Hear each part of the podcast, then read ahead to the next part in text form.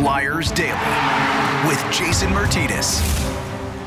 All right, here we go. Welcome to another brand new Flyers Daily for Wednesday, the 7th of March, as we're now a week away from rookie camp beginning. At least the off ice portion will begin. They'll be on the ice a week from tomorrow. And two weeks from today, the players will report, have their first initial team meetings, physicals, and fitness tests, and then they'll be on the ice for their first day two weeks from tomorrow as well.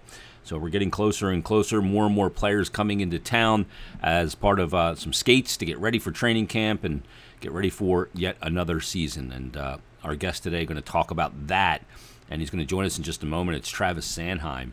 And Sanheim now played over 300 games in the NHL, and that magical number they always say for defensemen. You can really start to judge an NHL defenseman once he's played 300 games because there's an adjustment period to that position that's a little bit different than forward. You know, as a defenseman, you're kind of taking on attackers uh, uh, for uh, a lot of the elements of your position, and that requires a little bit more experience than it is as an attacker, as a forward, center, or winger.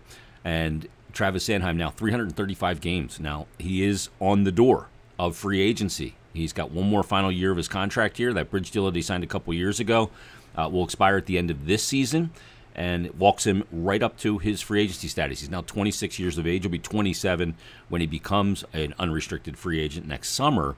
Uh, be on March 29th. How he deals with the element of the contract looming and moving forward. You know, a lot of guys, this is the year they, they have that great year because the long term contract is in front of them. And whether we like to admit it or not, you know, singing for your supper, playing for your paycheck, is all a part, and it's great motivator for players to have a great year.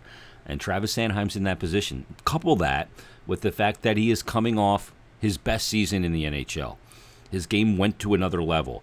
Although there wasn't team success there last year, to me, he was clearly the Flyers' best defenseman, pushing the pace of the game, pushing the pace of his play, uh, getting up and joining the rush, and sometimes leading the rush, having that chemistry with Rasmus Ristolainen. All things we're going to discuss with him right now as he joins us on Flyers Daily. It is Flyers defenseman Travis Sanheim Travis. How you doing? Not too bad. Thanks how's for having feel, me. How's it feel to be back in town?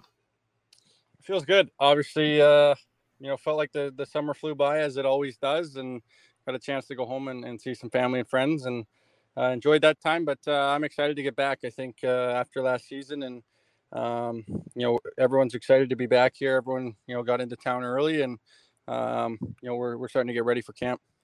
Is, is, there anything that's verbalized? Uh, probably not at this point. Maybe when you know the actual camp starts about last year, and kind of using that as fuel in some way to move forward. Yeah, you know what? I, I think for the most part, most guys don't really need to talk about it too much. I think. Yeah. Um, you know, based on how last season went, uh, you know, I'm not sure too many guys were too satisfied with it. And, um, you know, we know that we're a much better club than that. And um, we're motivated going into this season. And um, I think a lot of guys got stuff to prove. So uh, we're looking forward to it. Travis, they always say that for an NHL defenseman, you can't start to judge them until they've played 300 games in the NHL. You've played now 335. You had your best season a year ago. You really – seemed like your game took a, another, you know, went to another level, and, and your confidence in thinking the game went to another level. Is, is that true in your in kind of your estimation that that's the time it kind of takes to really adjust to playing at this level on the blue line? Yeah, um, obviously, I think there's there's uh, certain guys that can do it a lot quicker, and, and those guys are special players. But uh, I think for the most part, most guys, you know, the first hundred, it, it takes them to to kind of get their feet wet, and um, you know, the next hundred, uh, you know, you start to establish yourself a little bit more and feel a little bit more comfortable. And then, you know, from there on, I think uh, you start to um, see your game develop and and get to a point where um, you're much more of the player that, that you want to be. And uh, that's kind of where I'm at right now. I think, uh, you know, the game's really slowed down for me um, towards the second half of last season. And uh, just the way I saw the ice and, and the ability to, to to read it and jump up and, and make the right plays. Um, you know, more times than not. Is really that big step that you you made, and a lot of it just is that confidence and you know knowing what you can do on this ice, being able to push the pace, being able to push what you want to do. Because you know, confidence in sport comes from consistency of accomplishment, right? You know, knowing that you're doing the right things and and getting a good result from it. Is that kind of how you feel about it? Yes, yeah, exactly. Uh, you know, I've learned that at each level that I've played at. It's it's taken me a bit, and uh, to get that confidence. You know, I'm not sure. Some guys are, are, able to get it a little bit quicker than others. It, it takes me a bit to get that confidence, but uh, um, you know, I definitely uh, have noticed that. And um, you know, once you get that in your game, um, you know, you feel a lot more comfortable out there uh, making the right reads and and playing the way that you should be, um, showing showing what your ability is and, and what you're capable of. Yeah, and being able to push the boundaries of that as well to take it even further. Uh, exactly. Let me ask you about uh, playing with Rasmus Ristolainen because you guys, you know, after first 10, 10 or so games, you really kind of hit a stride together. Your games complemented each other. He's a, a guy that's very physical, and you were a guy that's not afraid to get up the ice, not only join the rush, but oftentimes you were leading the rush. But w- what is it about the way Risto plays that you and him balanced each other pretty well? Yeah, I think you kind of uh, you know mentioned it all for the for the most part there. Um, you know, a couple of different uh, um, you know game different different ways of, of playing the game, and uh, you know he kind of plays that physical side, uh, really hard to play against defensively, um, and uh, you know for, for me he you know he allows me to to kind of play my game, and um, you know we have great communication on the ice. Uh, you know he always says he loves getting me the puck and then and then letting me um, you know play that side of the game. So uh, you know, I've enjoyed that, and um, you know, it's been good playing with him. Also, playing with Risto, you, you get a level of protection when you're out there as well because he's kind of vicious on the ice. Yeah, exactly. Um, you know, guys are aware when he's out there, and uh, you know, even just right now when you know we're playing uh, our scrimmages, uh, you know, after doing some drills, I think uh, you know guys are noticing him out there, and, and he plays hard at all times, whether it's practice or game, and um, you know that's that's one uh, one area that he's he really excels at and, and does a great job at that. So um, you know it's been a pleasure playing with him, and uh, you know, I'm looking forward to the season. Um, you and I, our birthdays are a day apart. You're the 29th of March. I'm the 30th, although I was born 14 years, I believe, before you. Uh, but you're at that number now in the NHL where UFA status is there. It's like the big thing, you know, for an athlete, for a professional athlete. But how do you take that, Travis, and use that as fuel, but not a distraction going into the season. You're in your final restricted free agent year, and UFA status is over the horizon. What do you do with that? Yeah, um, you know, obviously that's that's uh, you know you're you're kind of strapped in for the the first few years when you're younger, and the, the team has control, and um, you know that was something in our last negotiations that uh, just seemed to you know work out that uh, you know it ended up walking me to free agency. So uh, I'm not really too worried about it right now. I have another year on, on my deal, and um, like I said, I'm looking forward to this season. Haven't even given it given it a thought of, of uh, you know next summer and what the what that all involves. So I'm worried about you know playing playing this season, and um, you know I'm looking forward to it. All right, let's talk about John Tortorella. He's the new head coach, and we know Tort, Torts obviously comes in w- with a very strong reputation uh, a very demanding coach. Uh, play the right way. He'll kind of take the handcuffs off you if you do the right things and you know his non-negotiables. Um, saying you like to be pushed as a player is, is, something that's easy to say, but it's harder to live. What, what do you expect out of Torts this year? Yeah, uh, you know what I, you know, I played over at Worlds. Uh, talked to a number of guys that that uh, played with him there.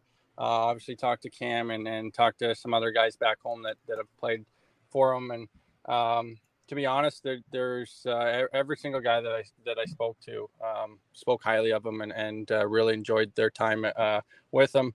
Um, you know, said said if uh, you know you play the right way and, and work hard, um, you know he's he's uh, gonna gonna like you as a player, and uh, so I'm looking forward to it. I think I think you know I think we need that and need to be pushed a little bit and.